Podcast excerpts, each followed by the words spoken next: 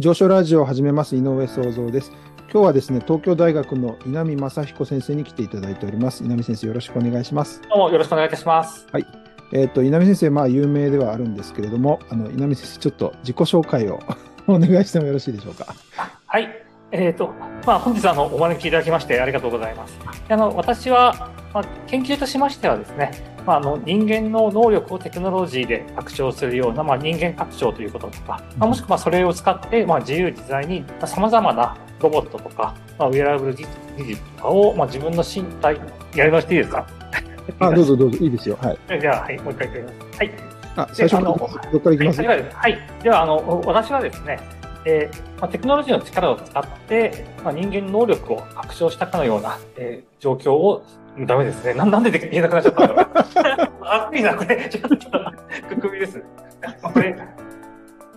はい。じゃあ、もう一回いきます。はい。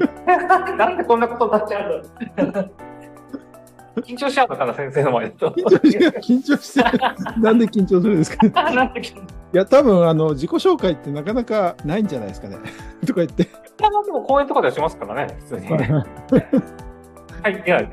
ちょっとまずあの軽く紹介させていただきます。私はあの東京大学のまあ先端科学技術研究センターというところで研究をしているのですけれども、まあ、その中でうん身体情報学という分野名で研究室を行っております。で、その身体というと、まあ、例えばその、まあ、医学とかですと生理学的にアプローチをするとかですね、うんまあ、他にも例えばスポーツとかでしたらば、まあ、運動学と申しましょうか、まあ、理学的な解析というところが主になるんですけれども、まあ、私はその身体を情報システムとしてあの理解して、でそれに基づいて、まあ、様々なあのサービスを開発していく。うんまあそのために、まあ、例えばロボットとか、ウェアラブル技術とか、まあもしくはそれこそバーチャルリアリティ、メタバース、そういったものを道具として使う。うんそれによって人間能力を拡張するような人間拡張、もしくはその自在化というような研究を行っている感じですかね。ありがとうございます。あの、あれですね、まあ、人間ということを研究する分野は他にもいろいろあるんだけれども、まあ、特にはい情報システムとして見たときに、あのまあ、それを理解するだけじゃなくて、拡張とか応用というか、そういう新しいことも考えるっていうような、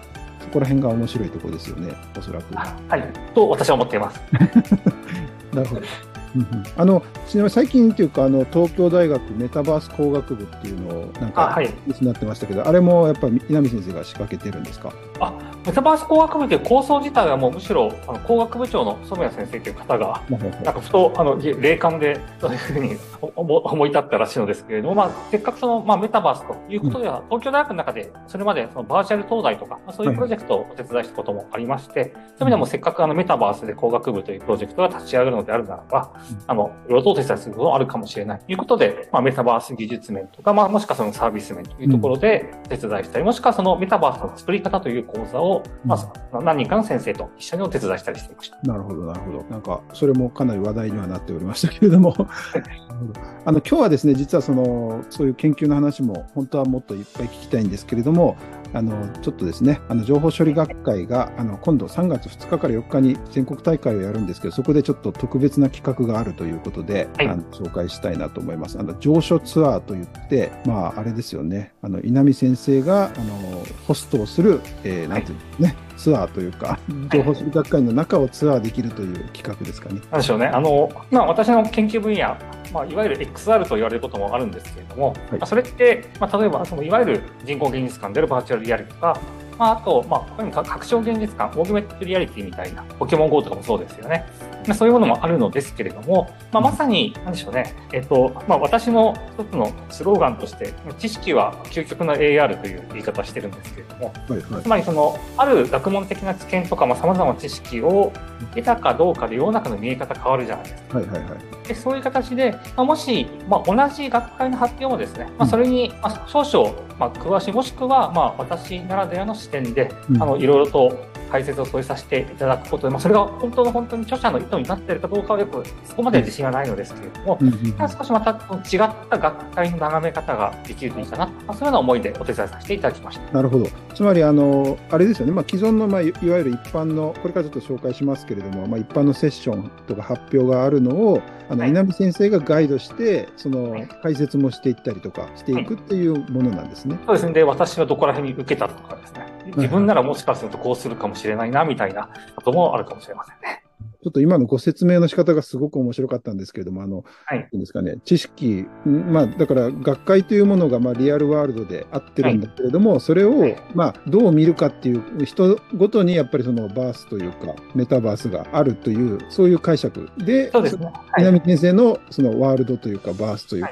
それを見せていただけるということなんですかね。そうですね。でも一方で、はい例えばですね、うんあのまあ、学会では珍しい取り組みだとは思うのですけれども、最近あの、学生とかだとゲーム実況動画とかあはいはいはい、は、はい、ゲームを別にプレイするだけじゃなくて、うんその実況をあの聞くだけで、まあ、それはそれでまた一つの新しいコンテンツが、それなんかちょっと面白いなという思いがしていたのと、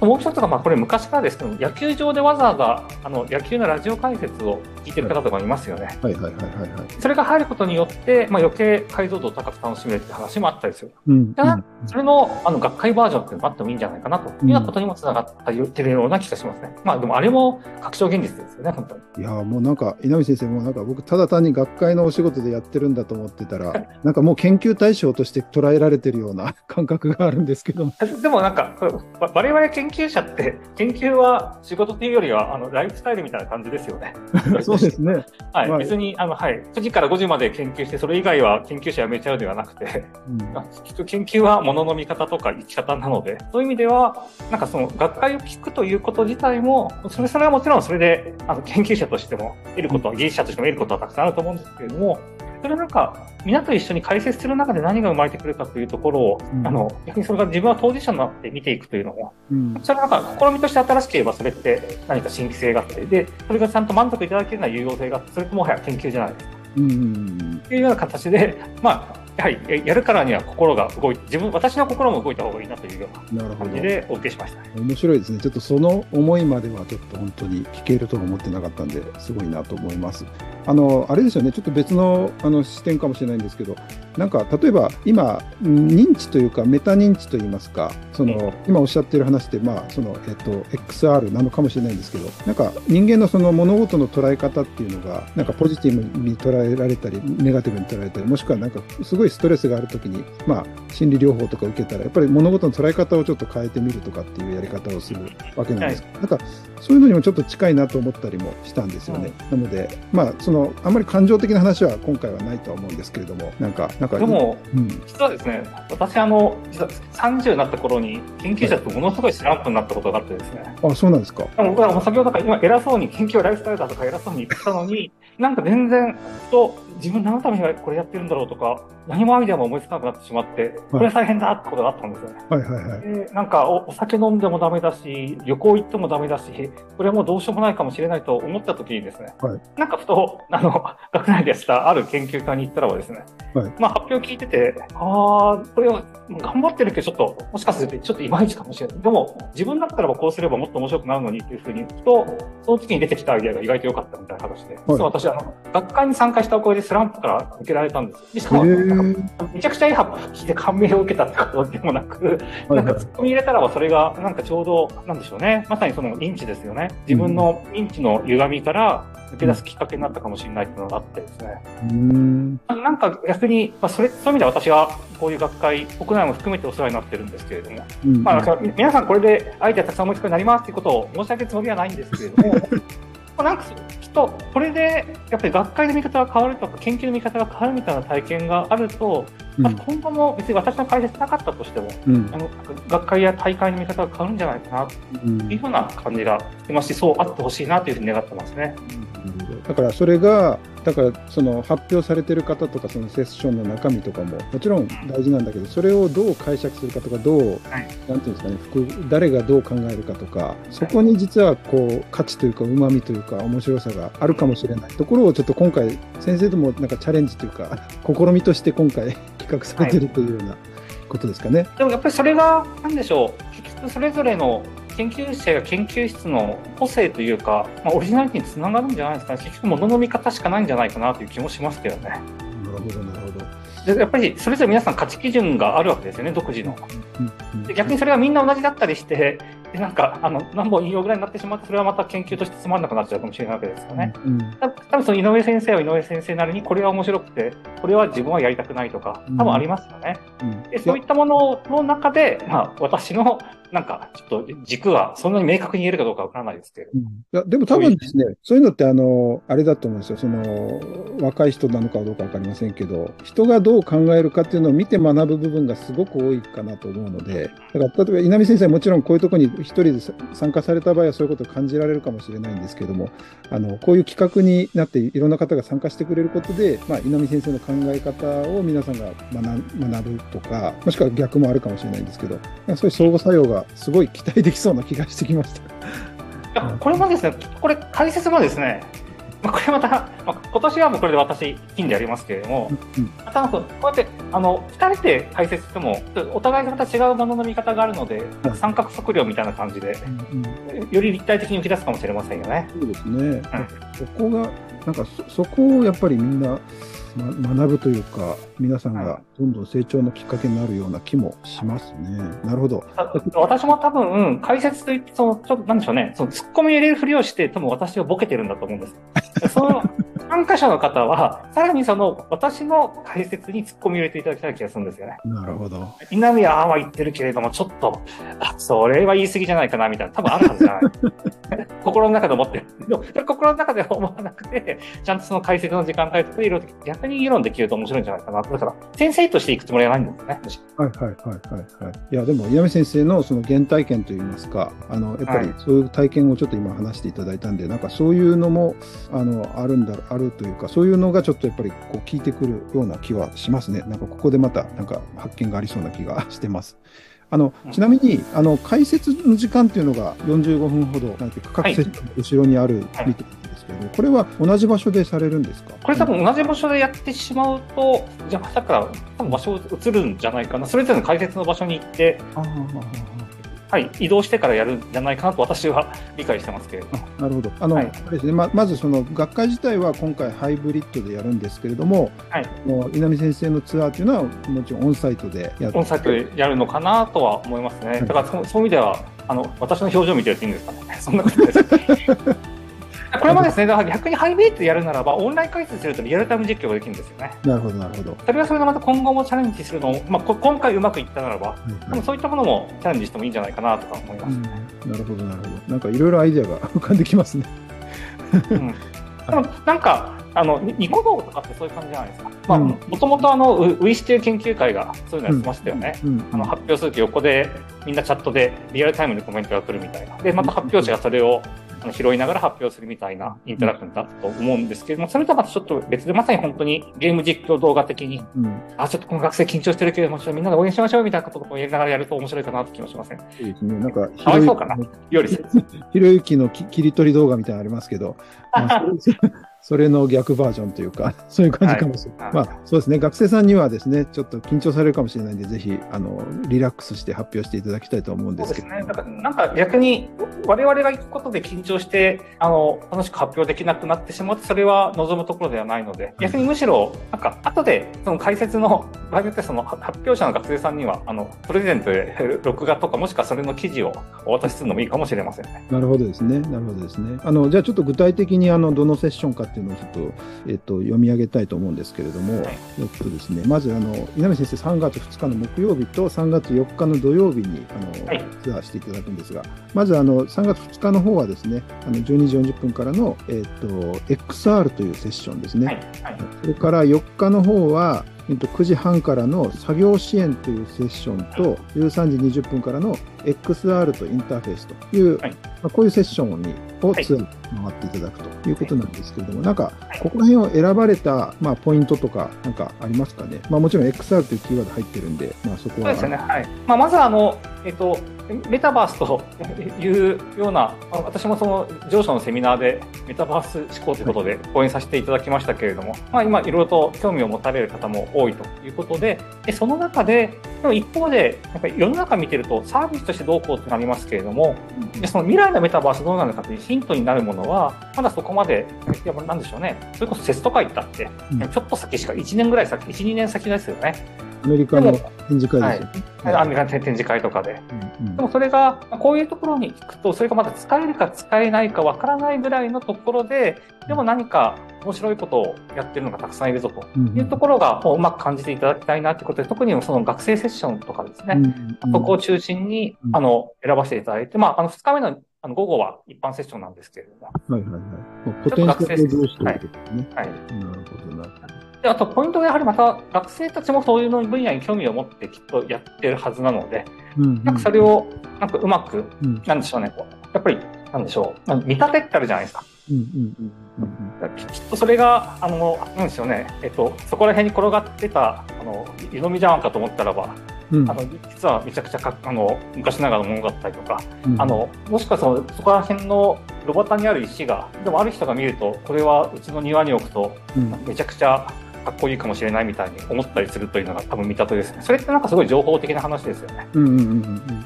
で、まあ、もしかすると、その、多分本人たちがもう発表でいろいろと、まあ、こういうふうに使えますとか、こういうことに役に立つと思いますというふうにはされると思うんですよね。私はもちろんそれ否定するつもりなんですけれども、それこそ、あの、私がスランプだった時のツッコミ、うん、私だったらこういうことも使いたいなとか、もしくは、あの、こういうのができるといいですよね。とか、まあ、逆に場合によっては、せっかくオーディエンス、オーディエンスと一緒に参加されてる方がいらっしゃるならば、その方のバックグラウンドをうまくなんかつなげるようなところ、うん、もしかするとここでなんか議論できると面白いかなと思ったりしますね。なるほど。まあ、先ほど最初の冒頭でおっしゃったまさに、あの、なんていうんですかね、あの、別のバースを作るというか、そういう、あの、稲見先生の視点でそういう見方をしてみると、はい、それがいいかどうかはまあ人次第だけど、という。イナバースですね、イナバース。イナバースですね。言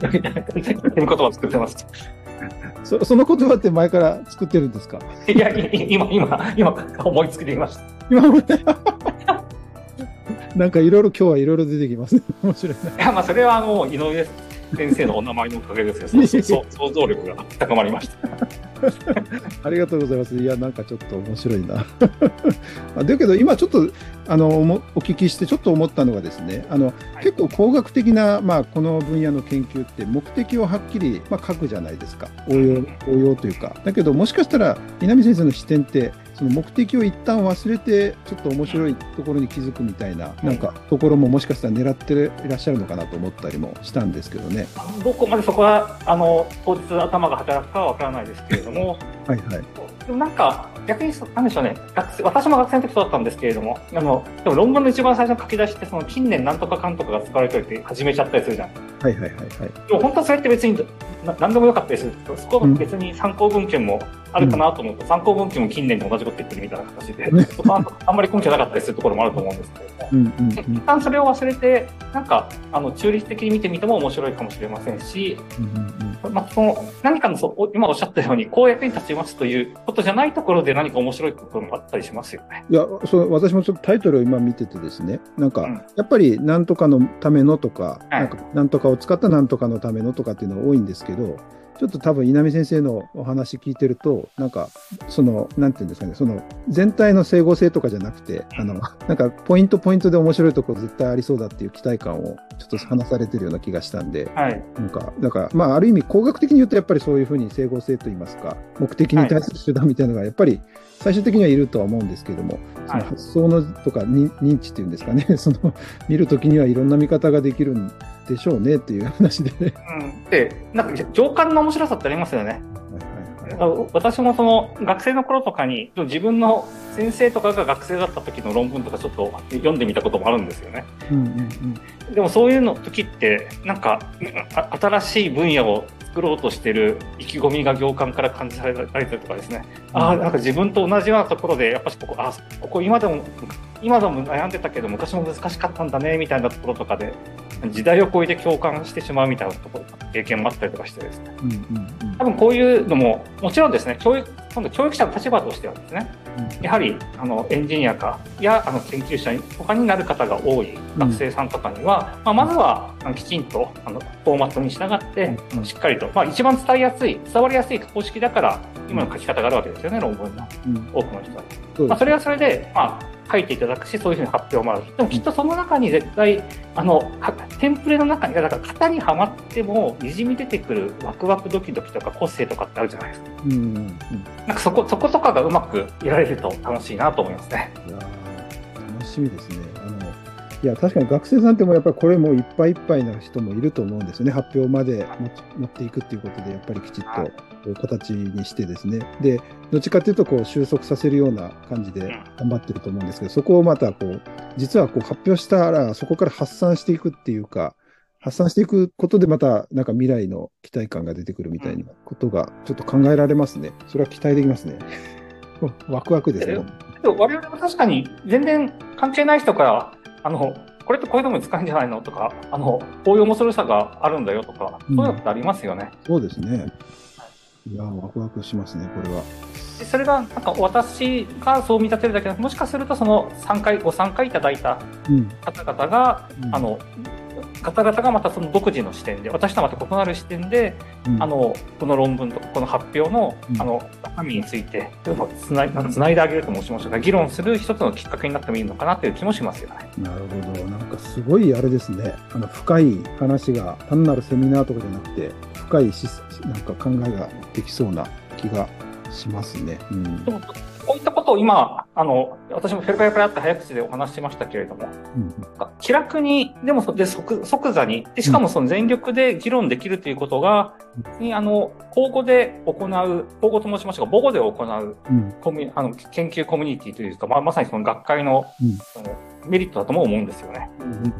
当然もちろん我々はあの英語でも同じように議論できなくてはいけないんですけど、やはり母語の方が、うん、あのより深く議論できるというのは、それはもう否定しようがない。まさにそういう議論したりとか、あの、ああだこうだ言ったりするという、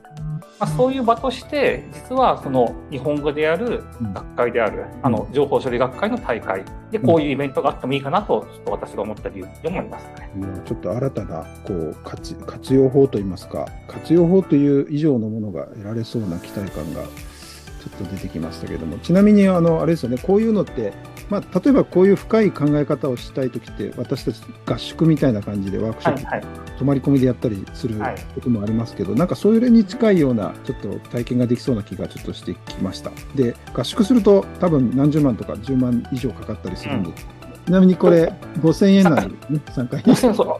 5000円、まあでもこれは高いと思うから、いや、私も恥ずかしいです。ちゃんとそれだけの価値を皆さんに感じていただけるようにできるかは、よくしますけれども。でも、もう本当なんか、合宿とか言って、はい、ね、10万ぐらい、はい、参加費だけで10万以上してとかいうこともありますけど、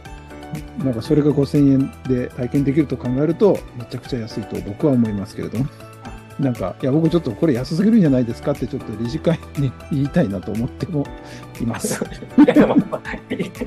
私も理事なんですけど、逆に、だから、だから、あの、値段上げるとはとても、立場では言えない。私も理事は退任したんで、あの、私の立場から言おうかなと思ったり。むしろ、専任でしたよね。はい、そんな感じで思ってます。いや、もうそれぐらいちょっと価値があるなというふうに思いますので、あの、よかったらですね、あの、あの、人数が確か最大15名なんでも多分あっという間に埋まると思うので、あの、興味がある方はですね、ぜひ5000円で参加してくださいということで、稲見先生、本当お忙しい中ですね、あの、いろいろ深い話までしていただいてありがとうございます。あ、いえいえ、なんか、ちょっと、自分語りが過ぎてしまいまして、もう少しちゃんと内容の話ができたか、方が良かったかもしれません。まあ、それは当日のお楽しみということにしましょうか。はい。じゃあですね、今日はあの、全国大会、情報処理学科の全国大会が3月の2日から4日まである、あの、電気通信大学ですね、であるんですが、そこで、あの、上昇ツアーということで、学会内ツアーのガイドをしていただく 稲見正彦先生、東京大学の先生に、えーと、その魅力というか、あと魅力というのかな、なんか稲見先生の魅力になったかもしれないんですけど、企画の魅力もですね、語っていただきました。あの本当ワクワクします。じゃあ稲見先生、今日どうもありがとうございました。どうもありがとうございました。あの私自身は電通大で教えたこともあるので、電通大の案内もある程度できるかもしれませんね。というので、後日楽しみにしております。はい、ありがとうございました。はい、上昇ラジオでした。井上創造でした。ありがとうございます。